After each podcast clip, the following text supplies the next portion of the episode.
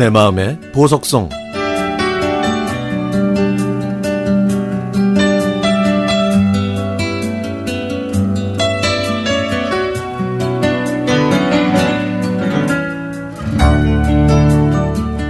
여든 한 살이 되셨지만 요즘도 노점에서 장사하시면서도 좋다 좋다 하시는 엄마.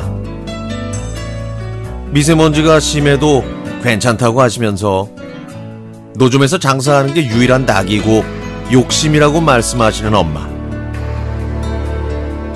노점에 나가면 친구분들과 만나서 얘기하고 웃고 맛있는 거 먹어서 즐겁다고 하시는 엄마. 제가 그렇게 나가지 마시라고 해도 엄마는 막무가내였습니다.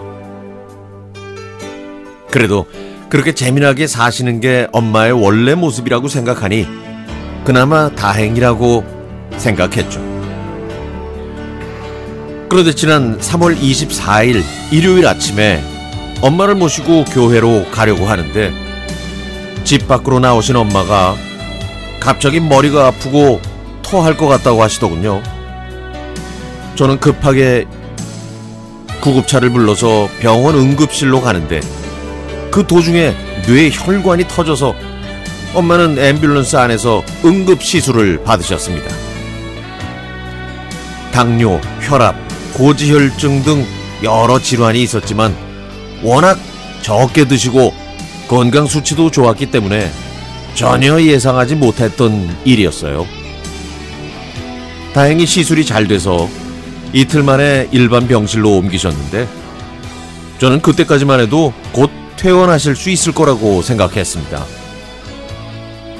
하지만 시간이 갈수록 엄마의 호흡은 가빠졌고 몸은 점점 부어갔습니다. 결국 엄마는 다시 중환자실로 옮기셨고 심근경색, 심부전증 검사를 거쳐서 심장 스텐트 시술을 또 받으셔야 했습니다. 그런데도 엄마는 미음 한 숟가락도 넘기지 못하셨고 또 폐에 물이 더 차는 바람에 또다시 중환자실로 옮기셨습니다. 자꾸만 눈을 감으려는 엄마는 모든 걸 체념하신 표정을 짓곤 하셨는데 그 모습을 본 제 가슴이 무너졌죠. 얼마 전에는 팔이 저리다고 하시면서 게르마늄 팔찌를 하나 사달라고 하셨는데요. 저는 그런 거 뭐하러 하시냐고 아프시면 그냥 병원에 가시라고 못되게 말씀을 드리곤 사드리지 않았습니다. 뒤늦게 아 그때 사드릴 걸 하는 후회가 들었죠.